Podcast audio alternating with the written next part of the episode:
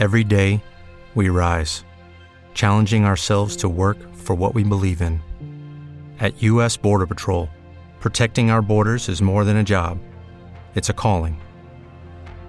Agents answer the call, working together to keep our country and communities safe. If you're ready for a new mission, join U.S. Border Patrol and go beyond. Learn more at cbp.gov/careers. Stai ascoltando un messaggio registrato in diretta dal programma La voce del pastore, in onda su Parole di vita. Il messaggio dice: alziamoci e torniamo a Dio, ovunque ci troviamo. Gesù dice quando vedete queste cose, alzate il capo. Che cosa vuole dire? Cercate la via di uscita, fuggite al riparo, entrate nel rifugio, perché le cose non stanno bene, allora ci dobbiamo alzare, non possiamo restare come abbandonati o menomati, perché Dio ci ha fatti intelligenti. E noi dobbiamo usare l'intelligenza, quella naturale e quella spirituale. Sì, perché Dio ce l'ha data e ce l'ha dato in abbondanza. Noi sì e non ne usiamo il 5%, usiamone un poco di più per la nostra salvezza presente e futura. A Dio sia la gloria. Leggiamo insieme in Marco 13, 29. Dice così, Così anche voi, quando vedrete accadere queste cose, sappiate che Egli è vicino, alle porte. Queste cose che cosa sono?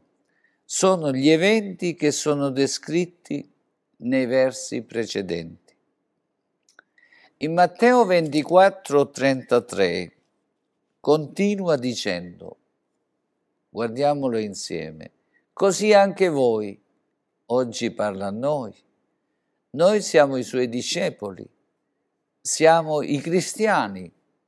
Quando vedrete tutte queste cose, sappiate che Egli è vicino, proprio alle porte. Sappiate che Gesù è vicino, il suo ritorno è vicino. Mentre parla di tutti gli eventi che Gesù dice e che noi stiamo vedendo dal vivo in questa generazione, in questo spazio di tempo, nel verso 34 Gesù dice, quando vedrete queste cose in quella generazione, quando succedono, in quella generazione sarà il mio ritorno. Leggiamolo insieme. Io vi dico in verità che questa generazione, questa vuol dire questa, dove siamo noi oggi, non passerà prima che tutte queste cose siano avvenute. Dice in questa generazione, nella generazione che succedono queste cose, ed è ora un confronto con tutto quel che succede, noi possiamo leggere in chiave biblica che ora questa generazione e questo tempo, perciò abbiamo bisogno di alzarci e andare a Dio. Alzarci non vuol dire che dobbiamo andare a piedi da qualche parte, Dobbiamo elevare il nostro cuore verso di Lui, chiedere aiuto e soccorso, ma soprattutto chiedere salvezza. Vuol dire liberazione da ciò che c'è davanti. Dice in questa generazione, nella generazione che succedono queste cose ed è ora. Ora vuol dire in questo tempo, come sempre le profezie hanno avuto il loro compimento con grande precisione. Gesù dice nel verso 35, leggiamolo insieme, il cielo e la terra passeranno, ma le mie parole non passeranno. La sua parola è verità, perciò noi dobbiamo attenerci fermamente nell'ascoltare, come dice fin dall'Antico Testamento, ascolta Israele, cioè dobbiamo ascoltare col cuore per prendere sante decisioni e cercare salvezza. Ascolta. E la sua parola è verità. E perciò noi, mentre la leggiamo, mentre l'ascoltiamo, dobbiamo crederci. La parola del Signore non è per passare un po' di tempo o per rilevare alcuni passi storici e confermarli. La veridicità della parola del Signore è vera in sé perché è verità è la verità di Dio. In secondo Pietro 3:10 dice così, il giorno del Signore verrà come un ladro. In quel giorno i cieli passeranno stridenti, sono elementi particolari. Gli elementi infiammati si dissolveranno, la terra e le opere che sono in essa saranno bruciate il giorno del Signore indica un intervento del giudizio di Dio. Come ci riporta la storia? Dio già in molti secoli ha portato dei giudizi predetti e attuati. Quando Dio parla, non dice giusto per passare un po' di tempo. Ci sono dei dati storici che ci aiutano a vedere. In Genesi capitolo 6, verso 5, quando il mondo era come adesso, Dio si disgustò di un popolo che viveva pieno di malvagità. Signore vide che la malvagità degli uomini era grande sulla terra e che il loro cuore concepiva soltanto disegni malvagi in ogni tempo. La malvagità degli uomini era grande. Dio parlò di giudizio. Non disse vediamo di rattoppare, di fare, perché non c'era la perversione, la malvagità era così tanta che giorno e notte la programmazione dell'uomo era malvagità totale, studiata, progettata e messa in azione. Questo dice questo verso. Gli uomini era, eh, la malvagità degli uomini era grande Dio parlò di giudizio e proprio nel bel mezzo di quella generazione Noè si dissociò, si separò da ciò che facevano tutti. È un poco come siamo adesso, noi, piccoli come siamo. Che cosa possiamo fare di fronte ai grandi eventi che ci circondano? Possiamo correre ai ripari. Possiamo andare a dire a un dittatore che non vuole parlare fermati. Possiamo dire alle calamità che stanno distruggendo il mondo fermatevi. Come in questa ora 50,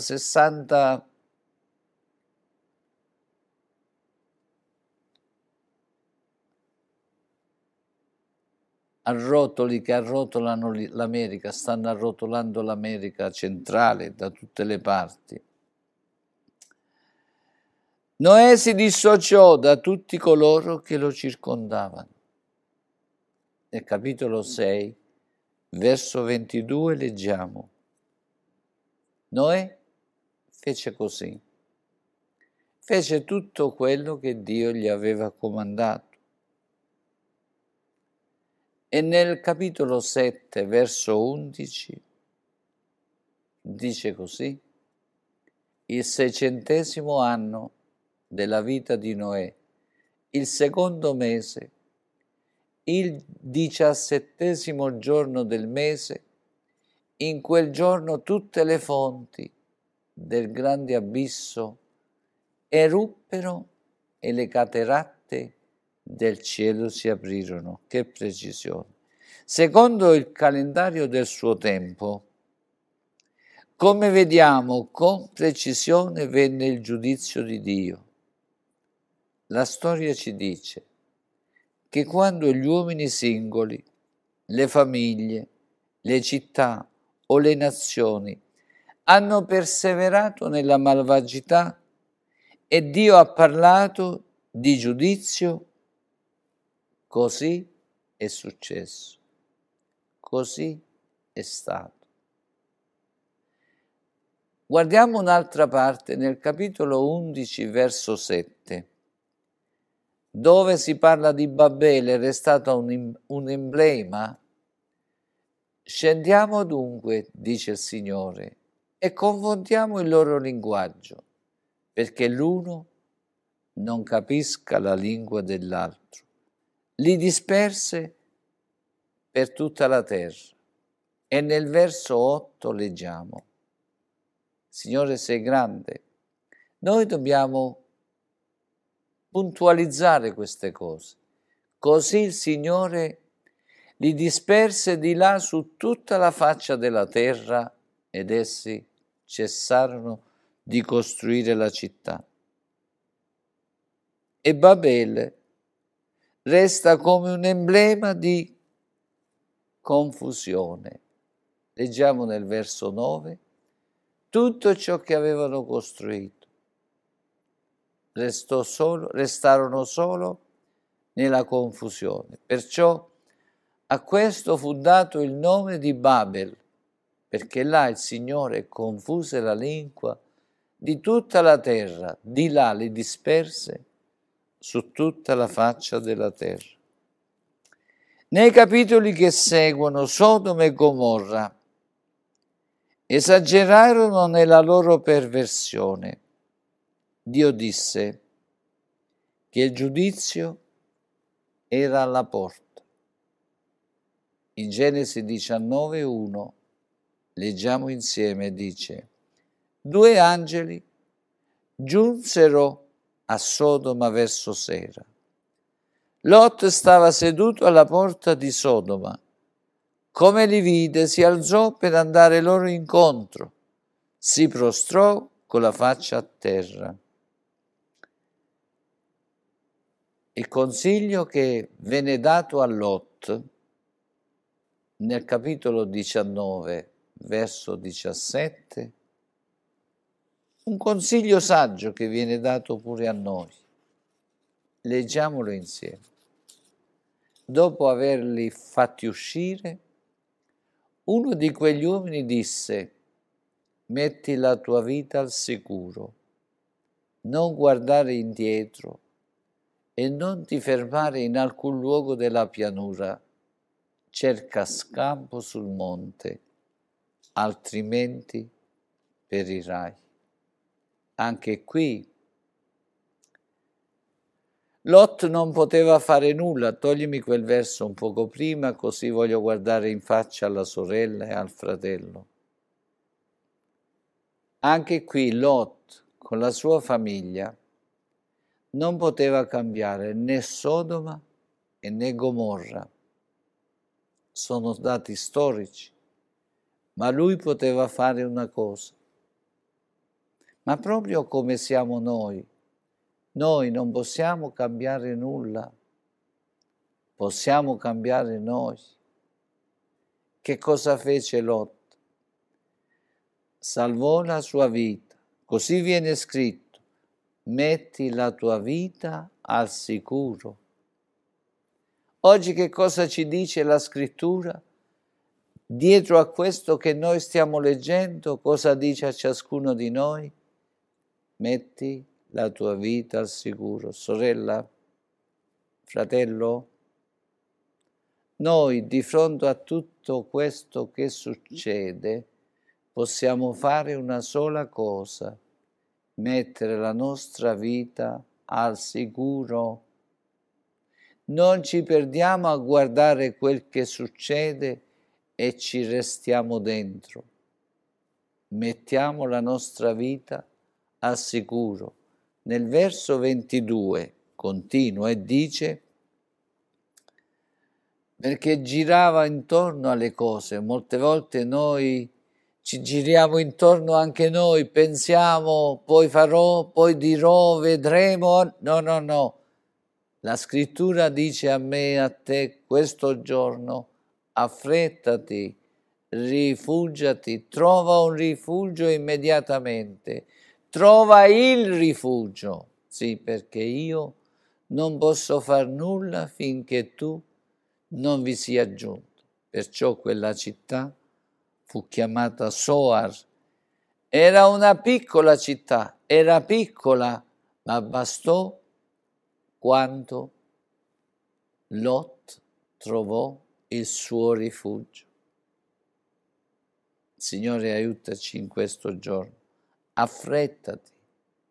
E nel verso 24 leggiamo cosa dice. Allora il Signore fece piovere dal cielo su Sodoma e Gomorra zolfo e fuoco da parte del Signore, da parte del Signore. Non accadde per caso, no, no, no. Il Signore quando parla dice ciò che accade e quel che dice accade Abbiamo udito, abbiamo letto che Gesù dice, il cielo e la terra passeranno, ma la mia parola rimane. Dio è fedele. Quando Dio parla siamo noi che dobbiamo stare attenti, perché le cose sfuggono. Sodoma e Gomorra fu annientata, ma la parola di Dio ancora ne parla. Gesù ne ha parlato, Signore aiutaci. Il Signore Gesù dice, perciò questi eventi sono stati scritti, sono stati riportati per la grande serietà di Dio, per farci comprendere che queste cose parlano a noi, sapendo che quando Dio parla siamo noi che dobbiamo cercare il rifugio, non i rifugi, il rifugio, che è Lui.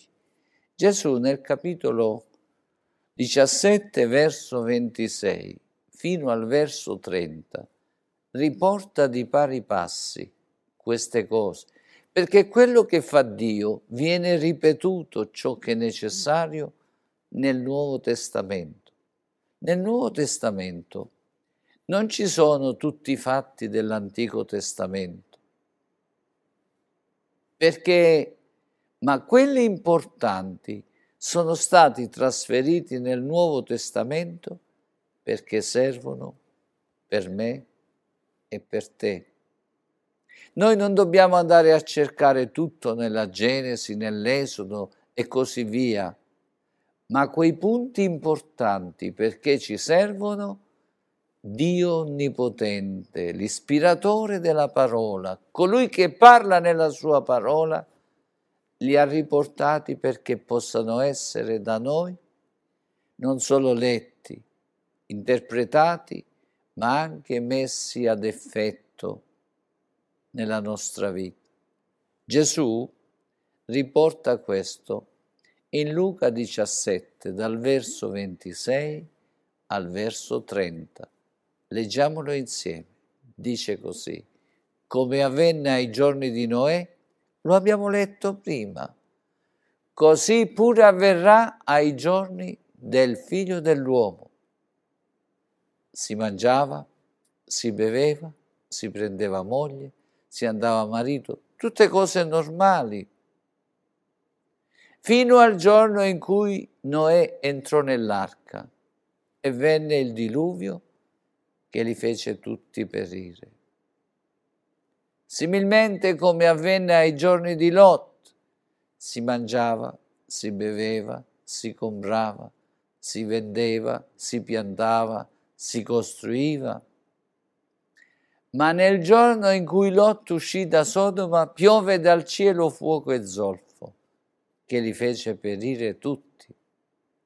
Lo stesso avverrà nel giorno in cui il figlio dell'uomo sarà manifestato di tutte quelle cose che dice Gesù. Sono cose di normale amministrazione e non c'è nulla di male.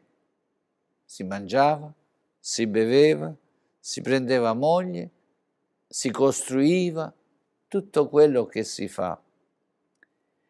È di normale amministrazione per noi esseri umani che dobbiamo mangiare, bere, costruire, avere una casa. Per certo è sicuro ed è buono. Il Signore non sta dicendo queste cose sono peccato, sta dicendo della rapidità con il quale avvenne, perché mezz'ora prima c'era tutto e mezz'ora dopo non c'era più niente. Questo vuole dire il Signore. In questo riporto che porta Gesù, non dice che mangiare, bere, prendere moglie e costruire è peccato, no.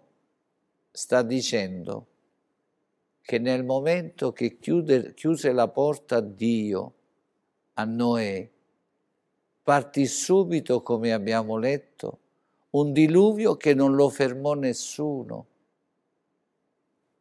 Quando parla di Lot, non dice che ormai la città era sotto giudizio di Dio e fino all'ultimo momento non si vede nessun ravvedimento, ma non appena Lot raggiunse quella piccola cittadina, di subito dice, il Signore che cosa vuole dire? Vuole dire che quando ci sono degli effetti del giudizio di Dio, le cose cambiano in un batter d'occhio, in un momento. Che cosa ci vuole dire? Che non dobbiamo restare tranquilli. Quante persone vivono la loro vita pensando che ci sarà tempo poi, ma il giorno dopo non ci sono più. Li vediamo sul manifesto vediamo la foto delle persone che erano vive il giorno prima e il giorno dopo li troviamo, oppure nella nostra stessa casa, mariti e mogli. Un infarto la mattina lo svegli o la svegli e non ti risponde più. Sono cose che non erano successe ma che succedono. Questo vuole dire il Signore.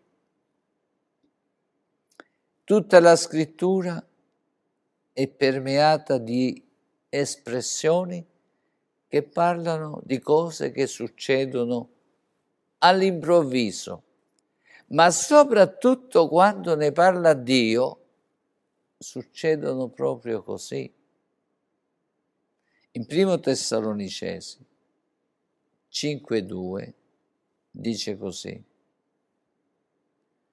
perché voi stessi sapete molto bene che il giorno del Signore verrà come viene un ladro nella notte. Hai capito bene? Ora, quando diciamo che la scrittura è permeata, non ne parla solo Gesù, ne parla tutto il Vangelo, Paolo, Pietro, e chi più ne ha più ne metta. Il Vangelo è pieno di raccomandazioni che il giudizio di Dio è imminente, specialmente quando noi disavvedutamente viviamo la nostra vita tutta carnale, tutta mondana, tutta per le cose del mondo e zero per il cielo. Quando il Signore ci chiama, quando il Signore ci richiama, vuole dire non che non dobbiamo mangiare, bere e costruire, vuole dire che dobbiamo tener conto che noi siamo esseri che è incorporato dentro di noi lo Spirito di Dio e la vita eterna e proprio quelli non dobbiamo trascurare. Tutte queste cose che noi facciamo, Dio le ha create per il nostro bene. Però ci mette in guardia Gesù quando dice, se uno guadagna tutto il mondo e perde l'anima sua, fare una valutazione, che cosa può compensare la tua vita per l'eternità di tutto quello che facciamo? di tutto quello che accumuliamo, di tutto quello che mettiamo da parte. Nel momento che partiamo noi, parte tutto con noi, ma resta tutto qui insieme alla nostra carcassa.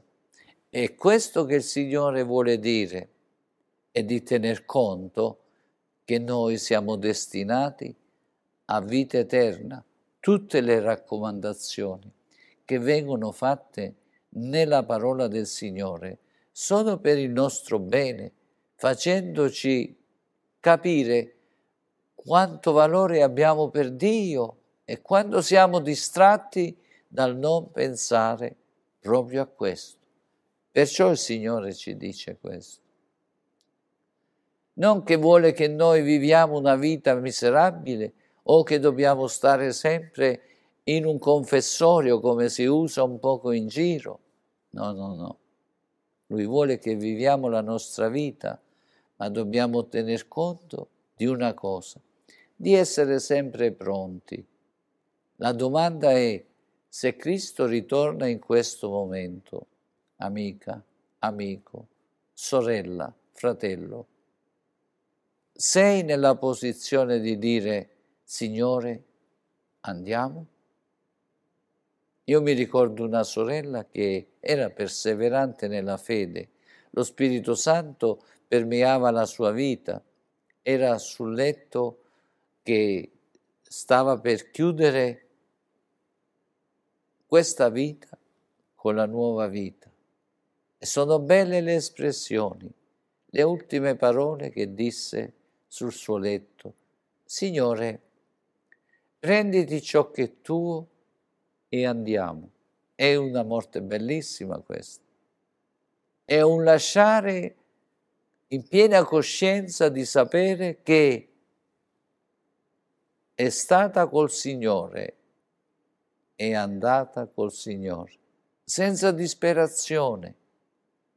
Signore, aiutaci a comprendere.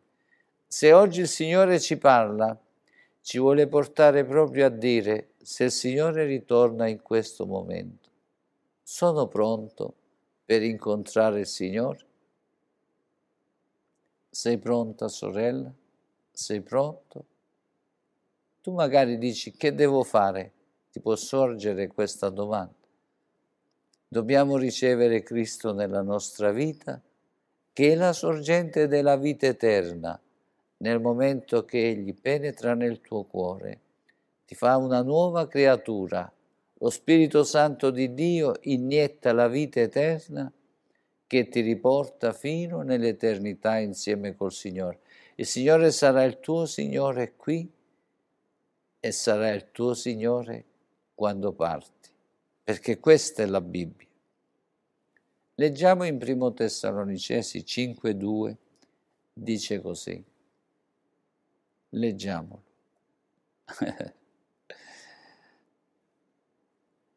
Primo Tessalonicesi 5.2 dice perché voi stessi sapete molto bene che il giorno del Signore verrà come viene un ladro nella notte.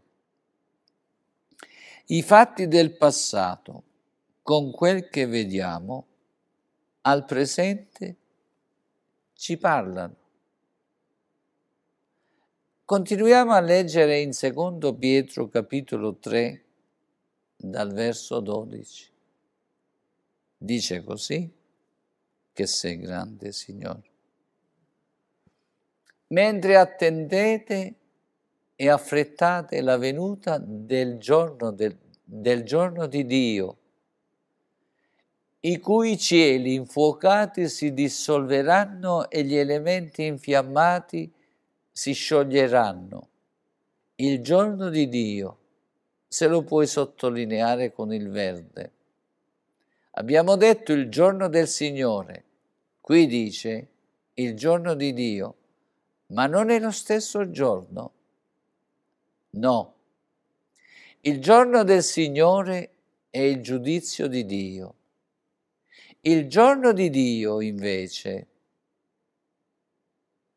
è un'altra cosa. Dice il giorno di Dio, dove Dio sarà tutto in tutti.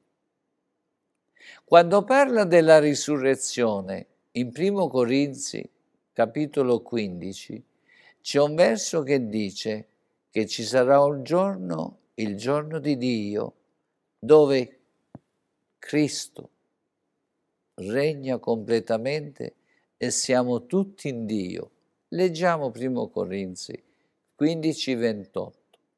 Dice così, quando ogni cosa gli sarà stata sottoposta, allora anche il figlio stesso, perciò il figlio di Dio è importante che diventi il tuo Signore il figlio stesso sarà sottoposto a colui che ha sottoposto ogni cosa affinché Dio sia tutto in tutti.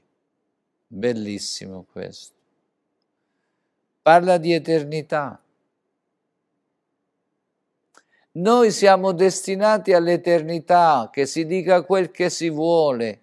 Non è tornato nessuno e non è vero perché Gesù è risuscitato.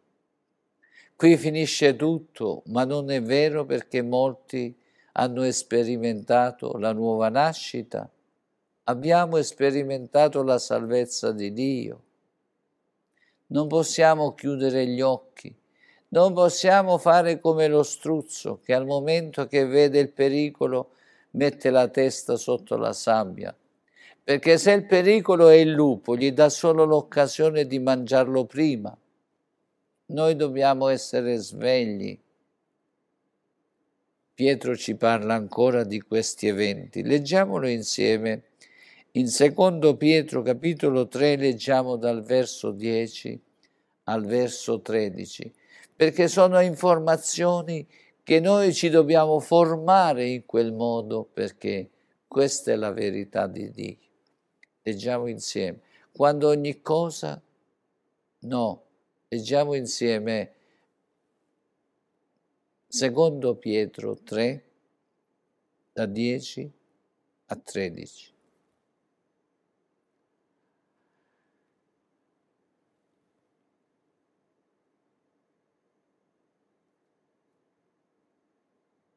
Il giorno del Signore è un'altra cosa. Guardiamo che cos'è. Il giorno del Signore verrà come un ladro. In quel giorno i cieli passeranno stridendo, gli elementi infiammati si dissolveranno, la terra e le opere che sono in essa saranno bruciate.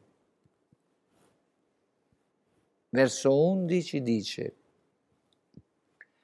Poiché dunque tutte queste cose devono dissolversi, quali non dovete essere voi per santità di condotta e per pietà. Mentre attendete e affrettate la venuta del giorno di Dio, quando Dio regnerà e noi regniamo insieme con Lui, in cui i cieli infuocati si dissolveranno e gli elementi infiammati si scioglieranno, ma secondo la sua promessa. Noi aspettiamo nuovi cieli e nuova terra nei quali abiti la giustizia. Bellissimo. Allora, di fronte a questi eventi che ci stanno davanti, abbiamo proprio una necessità di guardare bene, perché ci viene prospettata l'eternità E noi non possiamo chiudere gli occhi a questa verità. Di fronte a, queste, a questi grandi eventi che ci circondano, noi non possiamo fare nulla come i 50-60 uragani che si stanno sviluppando negli Stati Uniti. Che cosa possono fare gli americani? Niente. Ma possono fare qualcosa. Ognuno cerca di correre ai ripari per la sua propria vita e per la sua propria famiglia. Cercare un riparo e di normale amministrazione. I 50-60 uragani che stanno distruggendo gli Stati Uniti, ma ognuno cerca di salvare se stesso e la sua famiglia.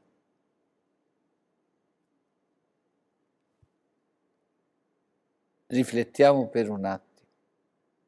Che cosa possiamo fare noi di fronte a tutto questo che succede?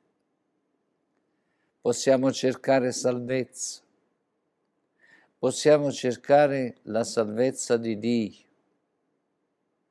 Perché ho detto prima che spesso nella parola del Signore troviamo che quando il giudizio di Dio cade su una persona, su una famiglia, l'abbiamo visto e li possiamo leggere nella Bibbia, su una città, su un paese, su una nazione, Dio li porta a compimento. Quando si insiste contro il volere di Dio, il giudizio è anche parziale in questo mondo, non è solo il diluvio. Ti posso dire qual è il mio pensiero? Un po' di anni fa, la libertà totale di, di cose che non piacciono a Dio si sviluppavano tanto in America in California, dove c'era la radice della sodomia e della perversione e tutti correvano lì. Sono stato nel 92, non si capiva niente, un periodo di tempo dove c'era una certa moralità in giro, lì già la perversione era ai massimi livelli e tutti correvano lì perché là c'erano le leggi che cambiavano in favore della perversione. Ma il giudizio di Dio non si fa attendere. Non so se è seguito in questa estate passata, in questi tempi passati, che veniva bruciata da tutte le parti, migliaia di pompieri non riuscivano a bloccare il fuoco in quello stato. Dio fa vedere i suoi giudizi l'America che è stata la culla del cristianesimo e che in questi ultimi tempi sta cambiando, cambiando le leggi e cambiando il modo di vita, io ti posso dire che penso anche oggi riguardo ai 50-60 eh, 50-60 uragani che sono in corso in questo momento, io lo chiamo un giudizio di Dio perché noi non possiamo perseverare nel peccato senza vedere il giudizio di Dio. Signore, aiutaci. Aiutaci, Signore.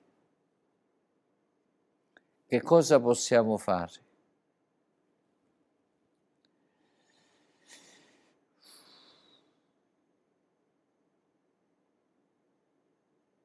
Ognuno cerca di salvare se stesso e la sua famiglia il consiglio di Dio che ci parla oggi, guardando con intelligenza e leggendo la parola del Signore, troviamo Noè.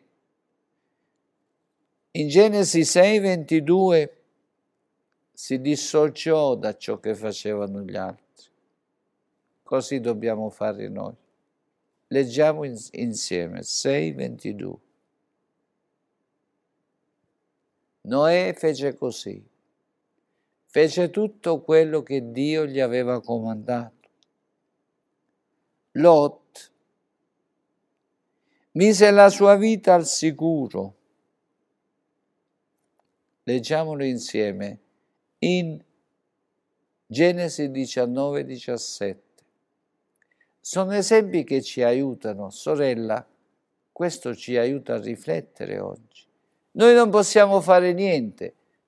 Lot non poteva fare niente per cambiare Sodoma e Gomorra, ma nel capitolo 19, verso 17, ci dice, dopo averli fatti uscire, uno di quegli uomini disse, metti la tua vita al sicuro, non guardare indietro e non ti fermare in alcun luogo della pianura, cerca scampo sul monte, altrimenti perirai. Secondo Pietro 3:14, quello che viene riportato serve a noi. Leggiamolo insieme. Secondo Pietro 3:14 dice così. Perciò carissimi, carissima, carissimo, aspettando queste cose, fate in modo di essere trovati da Lui immacolati e irreprensibili nella pace. Che cosa ci dice? Fai in modo di essere trovata irreprensibile, immacolata. Tu dici, ma come posso essere un'immacolata? Come posso essere un immacolato, un puro? Abbiamo pregato prima. Abbiamo detto che il sangue di Gesù Cristo ci purifica da ogni peccato e noi possiamo essere purificati se andiamo a Cristo. Che cosa dobbiamo fare di fronte a tutti questi eventi? Gli eventi proseguiranno perché sono nel piano di Dio. Noi possiamo fare qualcosa. Invocare la salvezza, invocare Cristo che è il Salvatore, che diventi il nostro Salvatore, il nostro purificatore, per vivere una vita immacolata, per vivere una vita pura, mentre aspettiamo il suo ritorno, che può essere da un momento all'altro. Hai capito bene? Signore, aiutaci. In Marco 13, 29 è Gesù che parla. Leggiamo insieme. Così anche voi, quando vedrete accadere queste cose, sappiate che Egli è vicino e alle porte. C'è un altro verso che dice, quando vedete queste cose, rialzate il capo, cioè non restiamo a guardare le cose peggiorano, questo è solo il principio di dolore. Siamo all'inizio delle doglie, le doglie saranno sempre più forti fino al momento che Gesù Cristo arriva con la sua trompa divina. Noi dobbiamo fare qualcosa. Ci dobbiamo salvare? No, dobbiamo andare a Lui perché è Lui che ci salva. Dobbiamo fare come il figlio il prodigo. Gesù ci ha lasciato una parabola che Dio è Dio e noi siamo come il figlio prodigo che abbiamo abbandonato Dio e ce ne siamo andati per i fatti nostri. E abbiamo visto che le cose non funzionano bene così. Questo giovane si era accorto che in quel porcile non ci poteva essere nulla di buono. Noi in questo mondo non possiamo fare niente di buono. Dobbiamo prepararci per il cielo e dobbiamo farlo subito nel verso 20 del capitolo 15 è un'immagine mia e tua che abbiamo bisogno di mettere in pratica nella nostra vita. Oggi, domani può essere troppo tardi. Egli dunque si alzò e tornò da suo padre. Qui sono io, te, il padre e Dio, perché la parabola questo dice. Ma mentre egli era ancora lontano, suo padre lo vide e ne ebbe compassione. Corse, gli si, gettò, si gettò al collo e lo baciò con tutta l'umiltà che poteva mettere insieme. Questo giovane aveva fatto una decisione prima di partire. Nel verso 19 ci dice quanta umiltà aveva assorbito mentre stava a riflettere. Forse tu rifletti in questo momento, dobbiamo essere umili di andare a Dio e di sapere che noi abbiamo sbagliato e così fece questo giovane, perciò la parabola ci parla. Se noi pensiamo di andare a Dio per dire io vengo a te perché tu sei mio padre e io devo stare con te, no. Questo giovane è un esempio che noi dobbiamo immedesimarci in questo momento. Leggiamo il verso 19. Non sono più degno di essere chiamato tuo figlio, trattami come uno dei tuoi servi. Questo giovane, guardando la sua vita passata, per tutto quello che aveva fatto, le sue scelte sbagliate, e poi si trovava in una condizione pietosa, il suo cuore cominciò ad essere umile nel dire qui l'unico modo per poter rientrare in casa di mio padre devo riconoscere di avere sbagliato perché gli ho sprecato tutto quello che mi, è, mi ha dato e non solo non ho più niente, ma sono diventato uno straccione e che nessuno mi riceve più. Questo senso di umiltà dobbiamo averla io e te oggi. Sì, sì e ci dobbiamo levare perché il Padre oggi sta mandando questo messaggio a te e me, che noi abbiamo bisogno di andare a Lui proprio in questo modo. Non ci spieghiamo troppo intorno a questa parabola. La verità dei fatti è che noi dobbiamo riconoscere che siamo in uno stato di peccato perché tutti abbiamo peccato ed abbiamo bisogno della misericordia di Dio che si abbassi su di noi ora mentre siamo insieme e siamo davanti alla sua parola come testimone che Dio attraverso la sua parola sta parlando al mio cuore e al tuo cuore. E abbiamo bisogno in questo momento di dire Signore perdonami per tutte le scelte sbagliate che ho fatto fino in questo momento e come ho sprecato la mia vita inutilmente fino in questo momento, ma ora, leggiamo il verso 20, alziamoci e torniamo a Dio, perché non possiamo fare niente di ciò che succede intorno a noi perché tutto è scritto nel Vangelo, ma possiamo essere salvati. Alziamoci, andiamo a Dio. Egli dunque si alzò e tornò da suo padre ma mentre egli era ancora lontano, suo padre lo vide e ne ebbe compassione, corse, gli si gettò al collo, lo baciò e lo ribaciò. Sì, perché aveva capito, questo giovane aveva capito che in quel porcile non c'era più vita per lui. Nel verso 20 fino al verso 20, 21 leggiamolo. Questa è l'immagine di ognuno di noi. Egli dunque si alzò e tornò al padre. Ma mentre egli era ancora lontano, suo padre lo vide e ne ebbe compassione. Corse, gli si gettò al collo e lo baciò.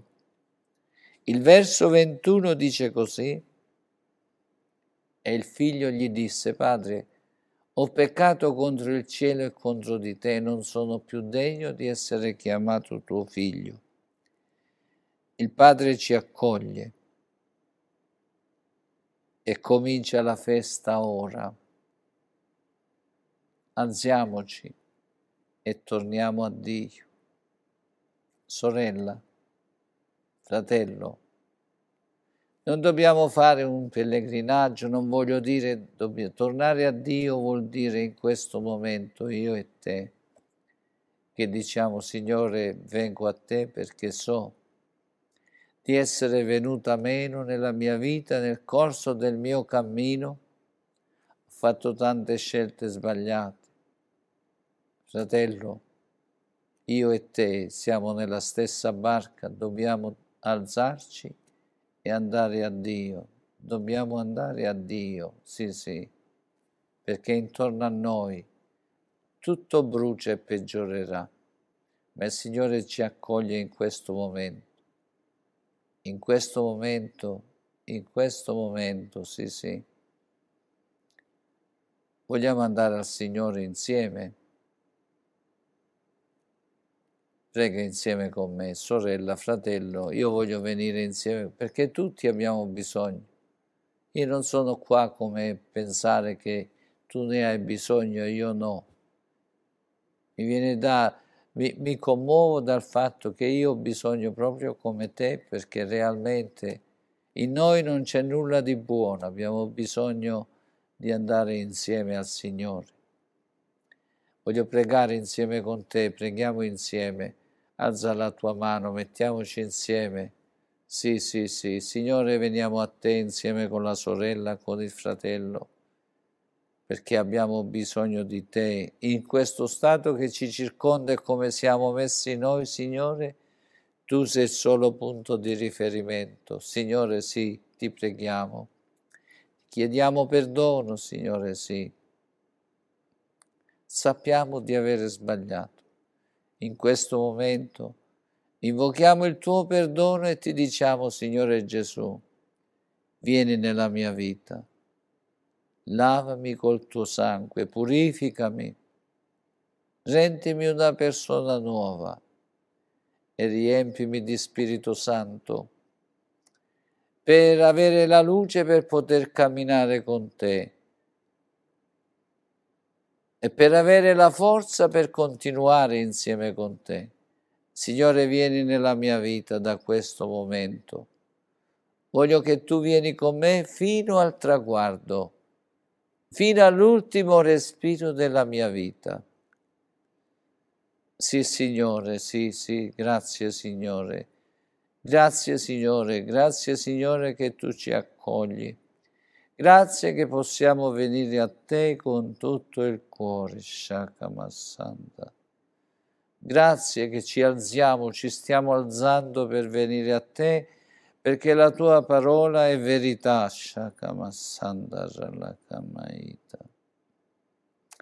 Grazie, grazie, grazie Signore, alleluia. Sai,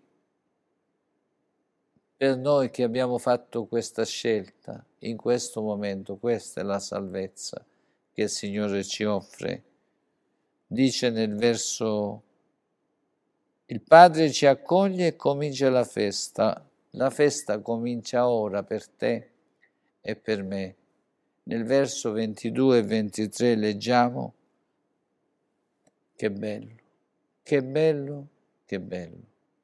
E il Padre disse ai suoi servitori, ci sono gli angeli in questo momento, i servi, che si muovono per portare ricchezza nella tua vita. Quando noi andiamo così al Signore, gli angeli, i servi di Dio, fanno festa nel cielo per uno come me, per una come te, per uno come te. E dice presto portate qui la veste più bella e rivestitelo. La tua anima è stata lavata dal sangue di Gesù Cristo, egli ti sta rivestendo della sua giustizia e ti dà l'anello di appartenenza alla sua casa reale. Alleluia.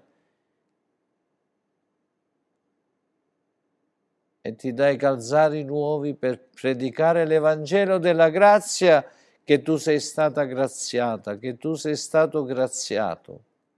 Portate fuori il vitello ingrassato, ammazzatelo, mangiamo e facciamo festa.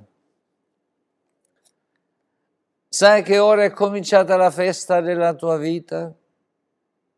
Perché è un atto di fede nel Signore.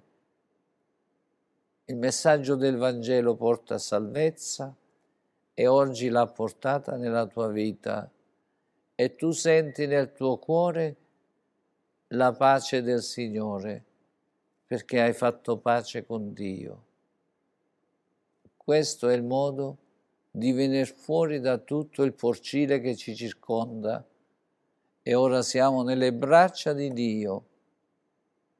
In qualsiasi momento che ti accorgi che intorno le cose peggiorano, la via è sempre la stessa. In umiltà vai al Signore, egli ti lava, ti purifica, ti perdona e continua il cammino insieme con te. Ringraziamo il Signore insieme. Signore, grazie che oggi ci hai permesso di venire a te e tutto ciò che succede intorno a noi. Noi non possiamo cambiare nulla, ma oggi, Signore, ti ringraziamo perché abbiamo incontrato te, che sei il nostro vero rifugio per tutta l'eternità. Signore, grazie, grazie, grazie. Grazie per la sorella, grazie per il fratello, grazie per me che mi hai dato l'occasione di ritornare a te con tutto il cuore, sì, perché abbiamo bisogno di te e tu solo sei, buon Padre Celeste, che ci fai festeggiare con quella gioia celeste che non è di questo mondo, ma che proviene da te e permea il nostro cuore, la nostra vita e noi tutti insieme ti ringraziamo. Amen, amen, amen. Hai ascoltato un messaggio registrato in diretta. Continua a seguirci sui nostri canali social o sul sito www.paroledivita.org.